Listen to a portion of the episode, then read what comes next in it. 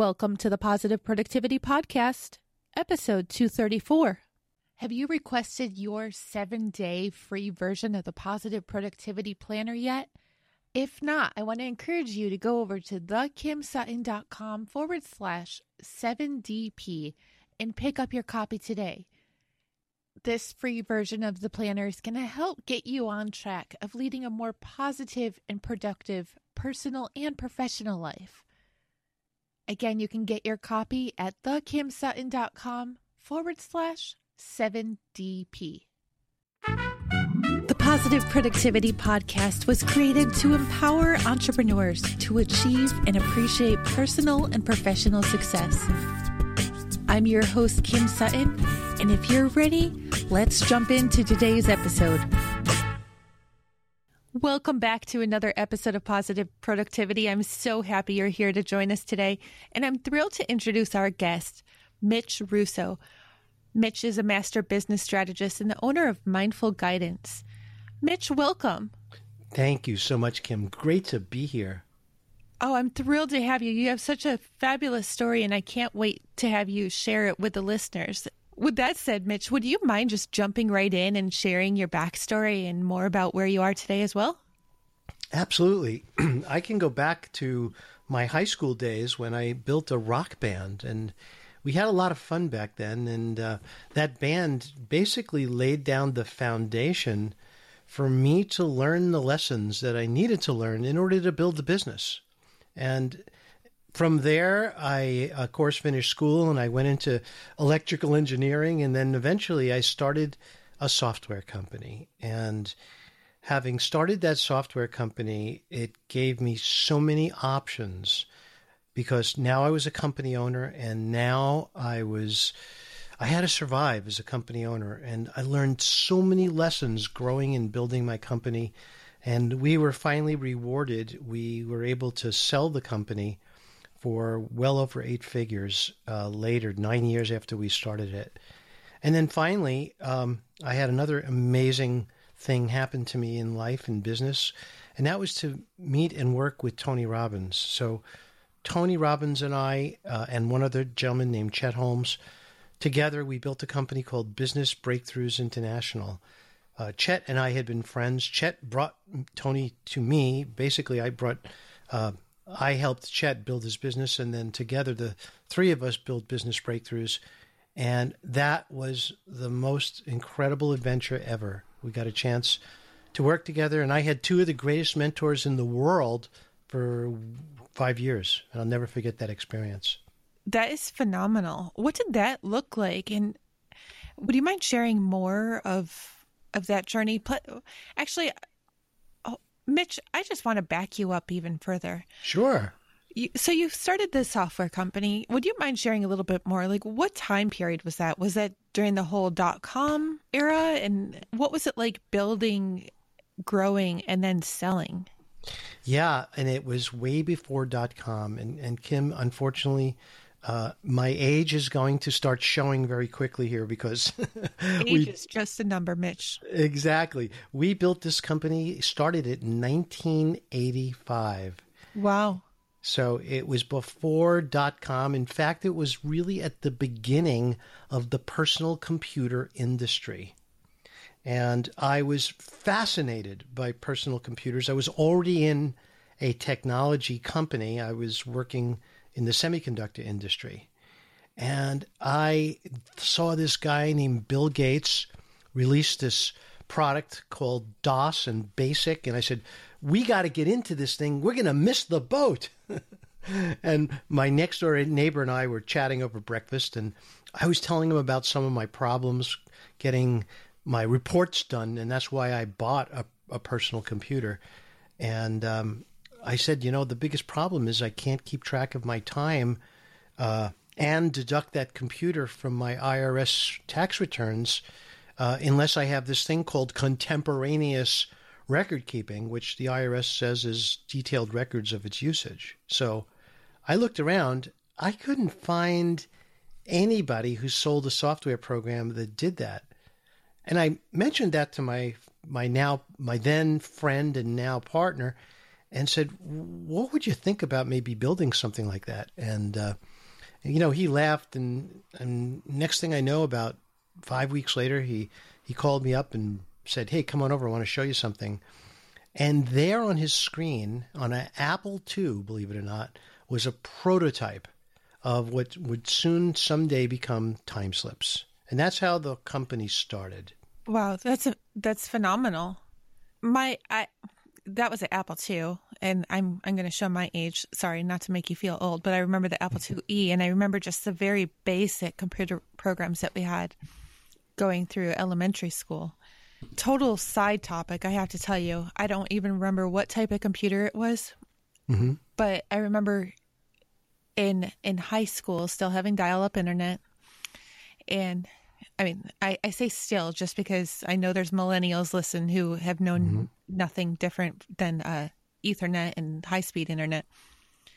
But I was messing around in the back end of the computer I shared with my mom, and I accidentally deleted any record of the mouse from the C the C drive. Yep. And that was the end of that computer. Oh my god. well, we couldn't. I mean, I just didn't I, I did what I could using the keyboard and, and coding, but I didn't know enough. I still don't know enough. I don't even know how I managed to delete the mouse.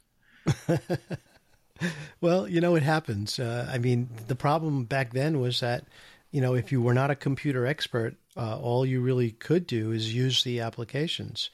Um, and really messing with the operating system, as you know, can be dangerous. So, you you definitely experienced some uh, uh, some of the side effects of of getting curious. Oh yeah, and actually, I I would drive my mom crazy. I can't even tell you how many times I took the chain off my bike as a little girl just because I wanted to see how the gears worked. I guess that yeah. I I haven't thought about that in ages. Thank you, Mitch. Like You're thinking welcome. about it now, I wanted to see how the gears w- worked, and it's funny looking at positive productivity because I use the gear as my logo. Mm. I'm still very intrigued by how everything works together. Mm-hmm. So, going back to your software company, you built it, you grew it, and you sold it. What did you do with Tony Robbins and Chet then? You grew the company, but what did that journey look like? Yeah, that that was an interesting journey. Now, when I was building TimeSlips, there was this very persistent sales guy who kept calling me all the time, trying to sell me advertising space in his publications. And you know, at first I dismissed him as annoying sales guy, but later uh, I started to realize that this guy was different. I mean, he was certainly persistent, but he was bringing value every time we had a conversation. So he would come up with a reason to call me and say, Hey, Mitch, did you realize that uh, this new guy launched in the marketplace and he might be a competitor? And if you like, I can get you some of his material to show you bef- before he comes out. So he would be doing things like that. And we built a friendship. And that's Chet Holmes. And Chet and I started that friendship in 1988. And we stayed best friends for all of the years through um, until he passed away. But it was Chet after, again, all the years we've been in touch and talking almost every week. He called me up and he needed a little help with his business. And of course, I agreed. And at that point, he asked me to join his company. And, and I had already sold my company.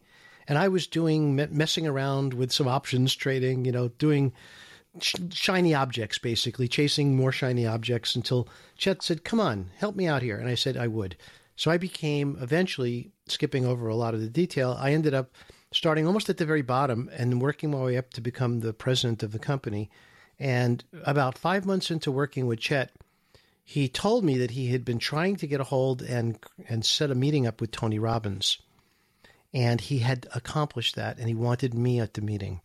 So the three of us got together on the phone, and the idea behind the meeting was to find a way that the three of us could start a new company and combine our strengths, build this company, grow it, and eventually sell it. And Chet loved the idea. Tony loved the idea. And of course, I was all in. I had already done it. I loved the idea as well. And we spent about every Thursday night, week after week, figuring out a different strategy, what types of focus might work, what business structure might work. And then finally, um, we came up with the idea for um, the Ultimate Business Mastery Summit. And so that summit took place in Las Vegas in late 2009. and there were 15 speakers, among them some of the luminaries of our age. And we recorded all those sessions and we were in business. Now we had the basis for launching uh, Business Breakthroughs International. So we took that material that we had recorded over those four days and we broke it up into lessons. And we then spent a year building the modules and the study materials behind each of those lessons. And that became the ultimate business mastery system, which we then offered to clients over the radio. So that's how that started. And that's when Tony and I and Chet started to really work together. And I mean, to answer your question, it was an incredible experience working with Tony. And as I got to know Tony, the more I got to know him, the more I enjoyed our time together and appreciated that he was far smarter and far more of a business strategist than anyone ever realized. So he was an incredible mentor to me. Coincidentally, 2009 is actually when I heard of Tony Robbins. Oh, really? Yeah. I had lost my job in late 2008 and I had joined some networking groups. And there was a young kid who I can't remember exactly what he did, uh, personal finance or investing or something, but he invited me to a meeting and we just got to talking and he told me about the edge mm-hmm. and told me I should listen to it. And that was my introduction. And to this day, I'm actually looking at my shelf. It's actually not on my bookshelf here next to my desk today. It's on the mm-hmm. table right next to my bed. Um, mm-hmm. I have unleashed the power within. Exactly. Yep. Yeah. Yeah. Yeah, what an incredible program that was. You know, I had that same program touch my life many years earlier before I got to speak with and meet Tony. Uh, it turns out that um, in 2002, I went through a really, really bad divorce, and I, um, I had to take a business trip, and I was going to be in the car for eight hours. So I got that program, and I started playing those CDs at the time and, you know, there was a point where I was crying in the car as I was driving and screaming at the windshield as I was following his instructions and, and declaring who I was and what I was going to do. And, and that program brought me through a very hard time. And I've always appreciated that. And, and I told Tony that later when we spoke. So I know what you mean. I have to admit, I have never finished the whole book. I have started it and I've gotten good ways through, but I always I, I can't even tell you how many journals I have where I have started the exercises and the and I've even started using some of the not exact verbiage, not per how do you say it, verbatim uh, mm-hmm. to clients. What's going to happen to you if you don't do this today? But what could happen if you do?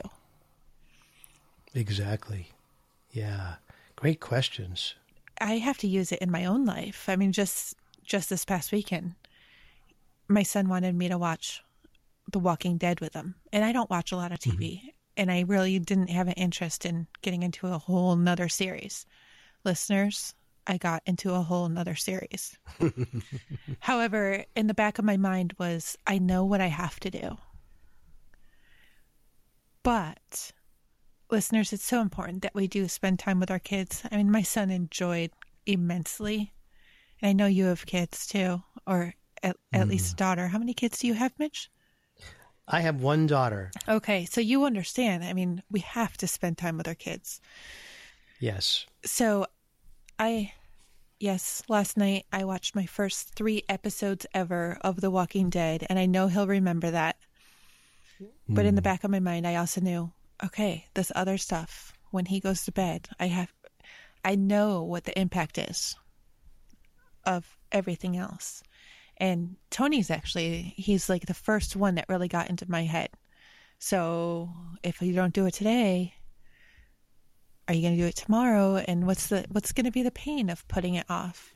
You and I were both at a similar or at the same conference lately. Listeners, you've heard me mention it before, and you've heard guests mention it before.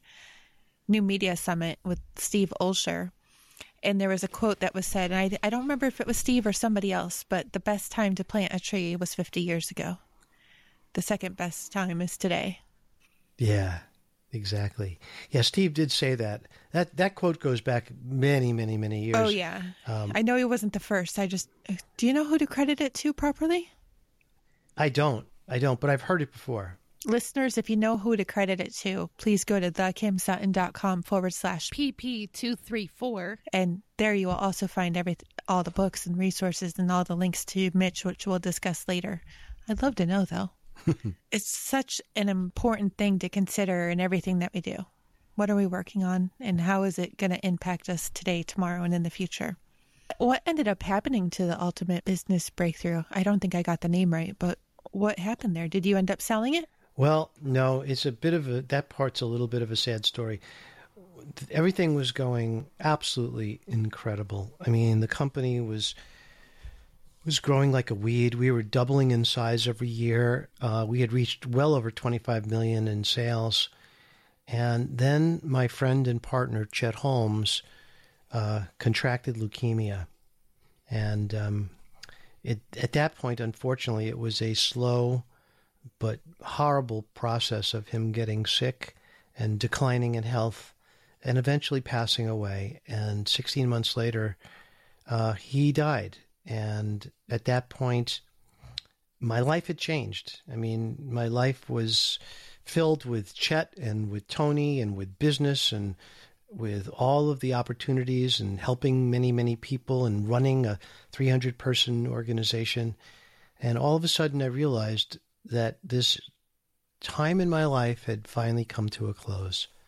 And it was time for me to move on. And it was hard to admit, Kim, I have to say. It was an emotional decision.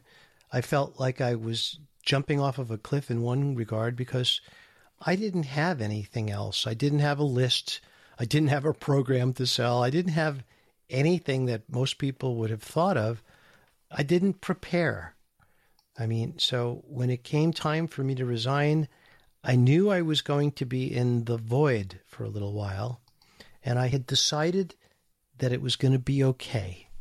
And I took three months to do nothing but catch up with family, go visit mom and dad in Florida, and all the little things I had been putting off because I'd been so busy with the business. And I decided at that point that um, after three months that I wanted to get busy again. I wanted to get back into business, but I didn't know how. I didn't know what I was going to do or even where to start. So I called my friend Jay Abraham and I said, Jay, you know what I did at Business Breakthroughs. What do you suggest? What should I do next? And Jay's words were very clear. He said, Mitch, no matter what you choose to do, no matter how you do it, you must teach others what you know. You cannot let what you know go to waste. And those were his words. And I thought about that for a long time, and I, I didn't know how I would apply that incredible sage advice. I thought maybe, I don't know, maybe I should teach it, or maybe I should, I don't know, get another job. I didn't like the idea of a job, you know. I'm not good with jobs. People should never hire me. oh my God. I forget it, you know. So I then decided that the way to manifest that particular advice into reality would be to write a book. And so that's what I did. I spent a year and I wrote and I wrote and I wrote and I had a book and I thought it was terrible, so I threw it away and I started again. And I wrote and I wrote and I wrote. Finally, the book emerged. The, the spine of the book took hold. The theme that I used to take this book forward was exactly what I needed. And when it did, everything flowed. In about seven more weeks, I finished the book. And I launched that in June of 2015 called The Invisible Organization. Now I understand where the forward by Jay Abraham came from. I was going to Exactly. ask you about that. That is huge. How did you get introduced Yeah. to Jay, if you don't mind me asking? I don't. In fact, it's funny because I I uh, I was just tracing this back a few months ago when I was talking to Jay. So I bought Jay's newsletter in the late '80s when I was building and running my software company, and I became familiar with his work back then. And I bought some of his audio programs, and uh, I listened to every word, and I made lots and lots of notes. And then finally, when I was, I had located a buyer and I had sold my company. They moved me and my 10 top people to Dallas, Texas, where we were to work and then grow the company from Dallas.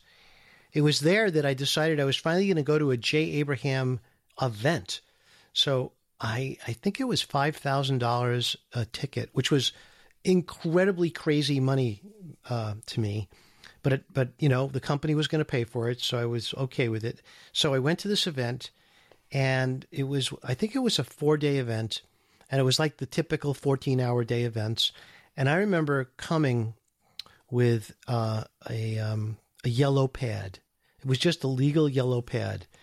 And by the end of the second day, maybe the beginning of the third, I had used up the entire yellow pad uh, with just writing notes, notes and ideas. And every time I wrote down a note, I'd get a brainstorm, and I'd have to write the idea down. And I mean, it was it was just my my hand felt like I needed to uh, get hospital care afterwards. It was hurting so badly. I finally I ended up coming home with almost two full notebooks of notes, and I then started taking the notes and cutting them up, and I started to pass them out to my team, and began implementing. And that turned out to be one of the big growth stages in my company. So here's a tip when you go to an event and you take notes, uh, think about in advance who inside your organization that note should be used for or should be given to to implement.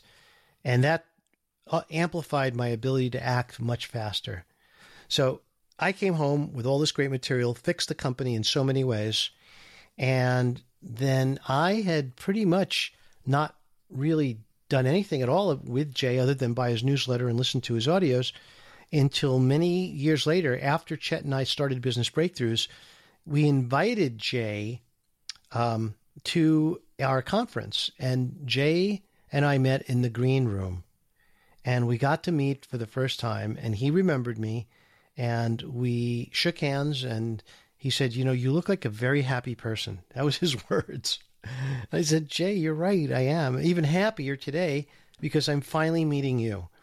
And that started our friendship. So our friendship really started back in in 2009. And uh, since then, we've done projects together. We've worked on things together. And uh, just recently, uh, I worked with him and his team to help build a program. And so, I mean, Jay and I, our paths have crossed uh, several times. They'll probably continue to cross. I love that story. I had to say, I hope that someday I can shake hands with Tony.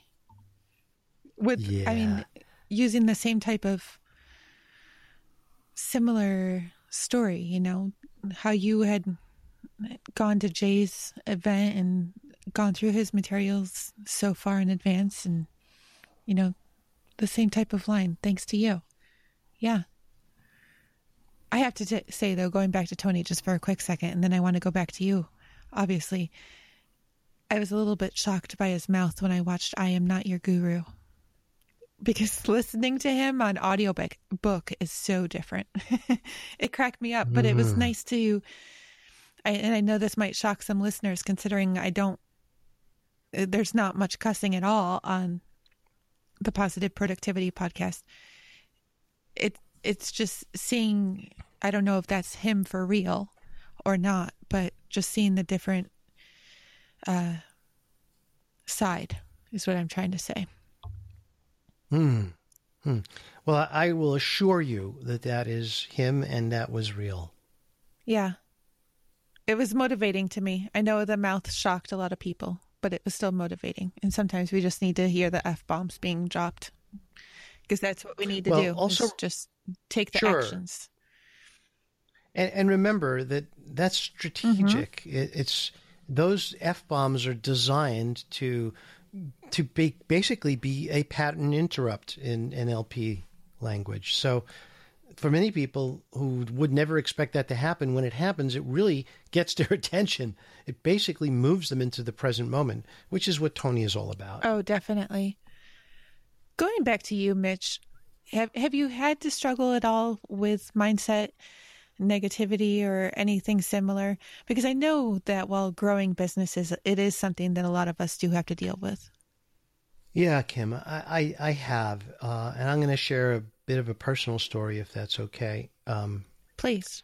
You know, when I was a young man, I was 15, uh, 15 and a half years old. Uh, I got deep involved with drug abuse. And um, it turns out that I became addicted to heroin at one point in my life.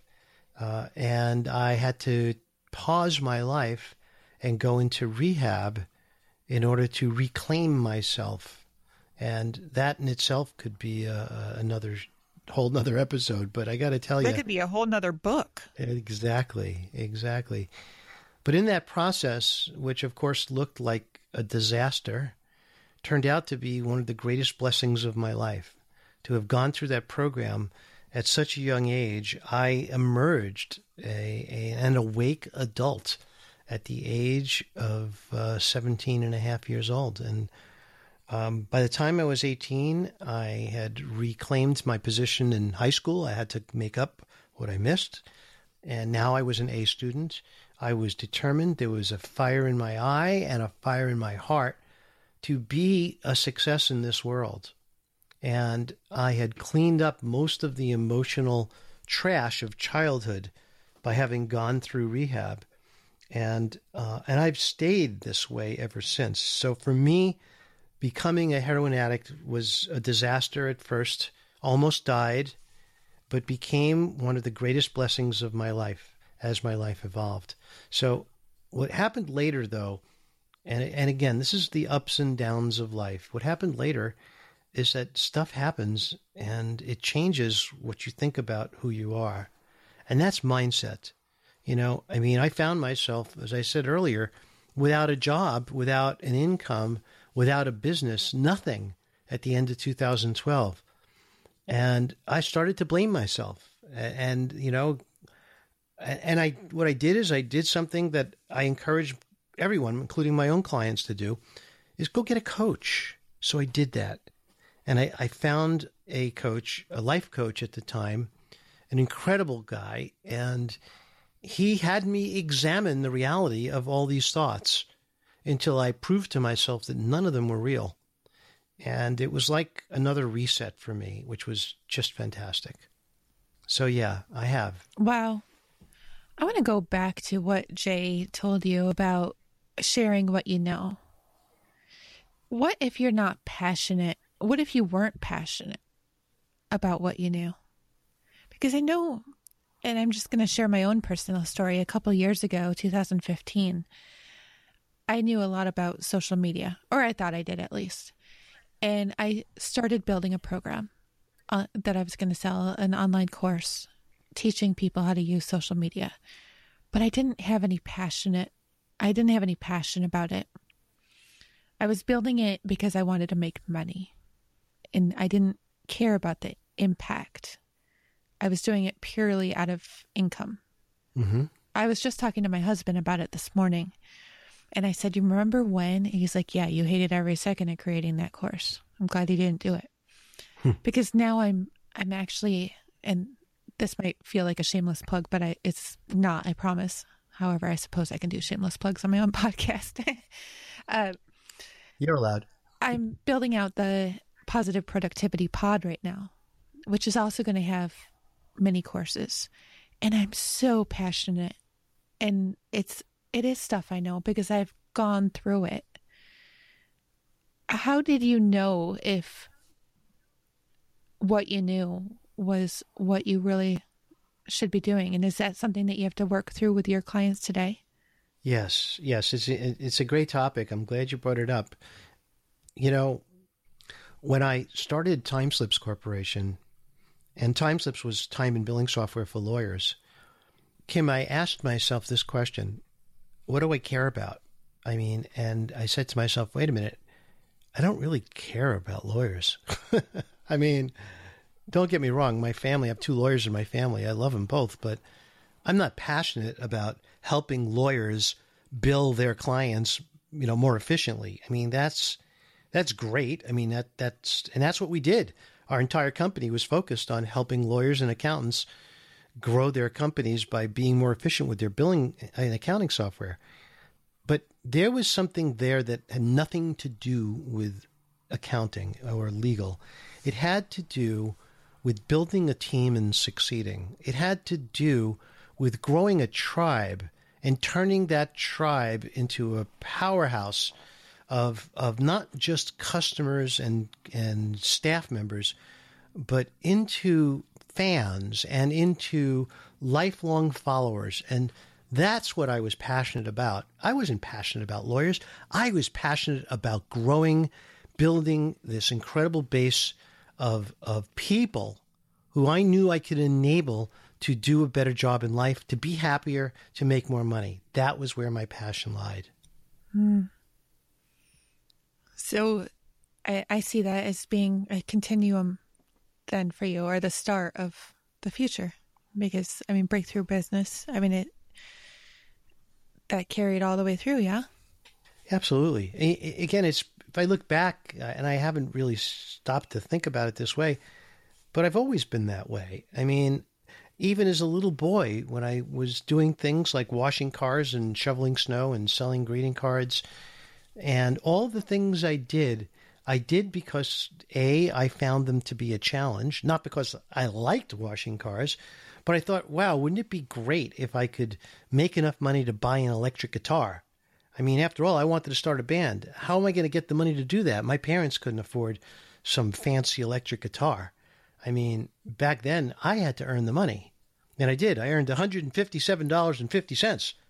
and I bought my Gibson SG Special from Sam Ash on Kings Highway in Brooklyn, New York.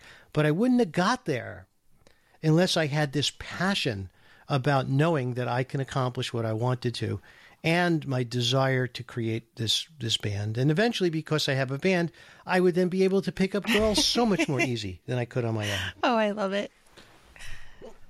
I want to thank you for sharing your story of your addiction because I have seen so many times on social media, especially with some of the mentors that I follow, just people commenting in threads on their ads, especially on Facebook. Well, it must be really easy to be so successful when you were born with a silver spoon in your mouth.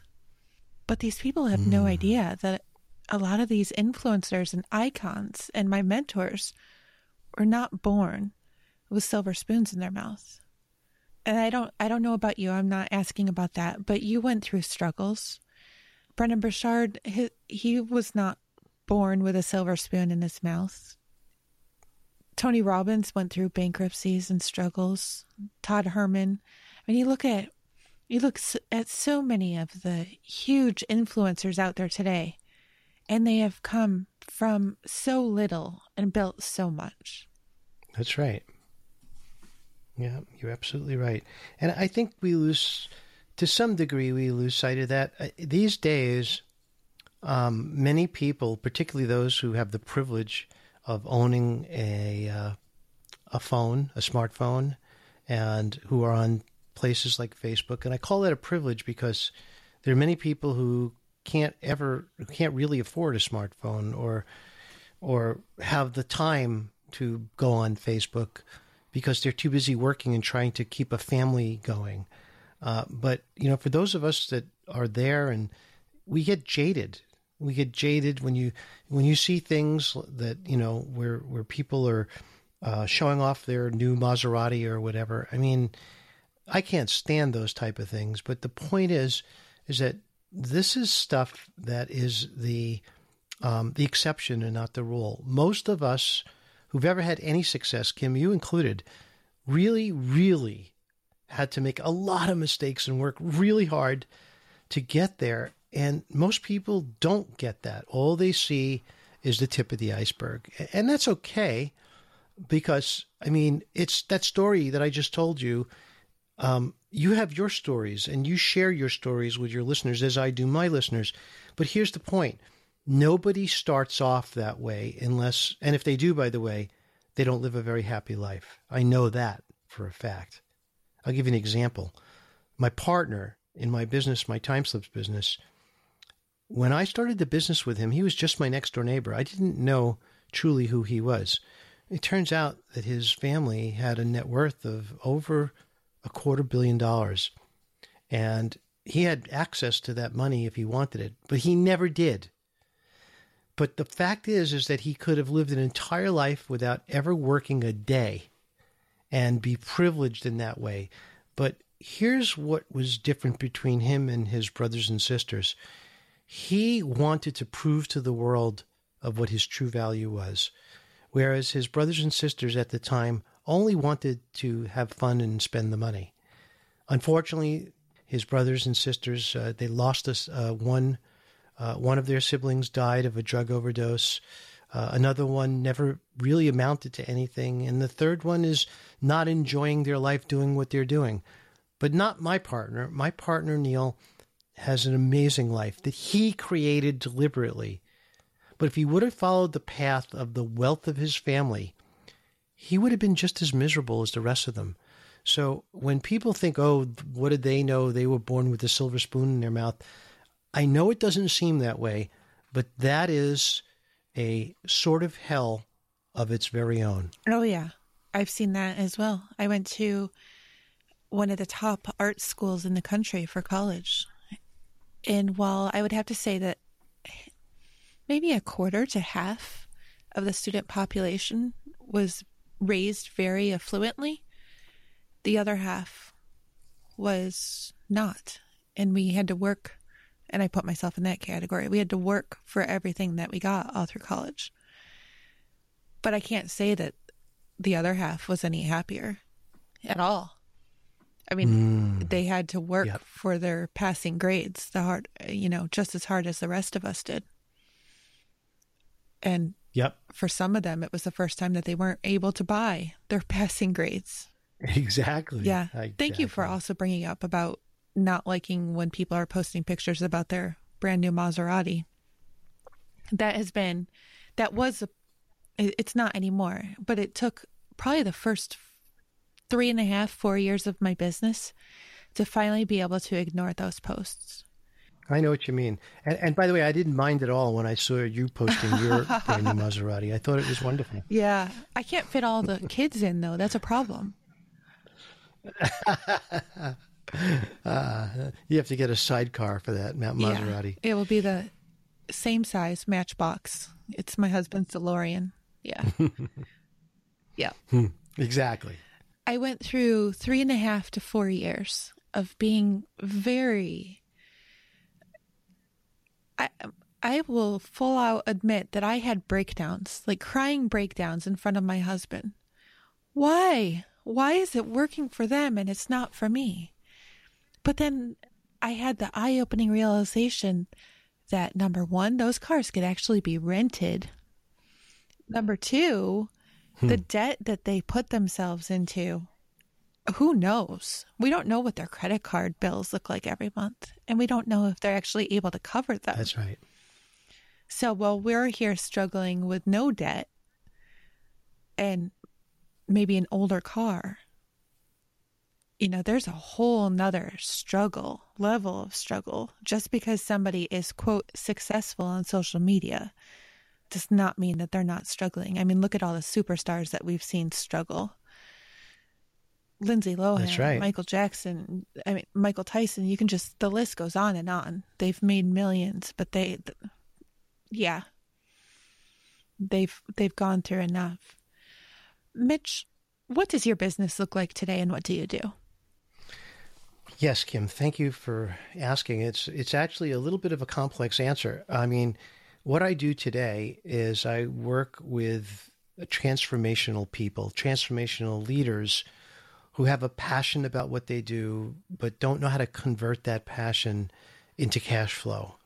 So I work with people one on one, and I only work with a limited number of people. that I can become passionate about as well. And then I help them take what they know and convert it into a online program, into a speaking program, into training programs, masterminds, group coaching, whatever it is appropriate for them, we build it together.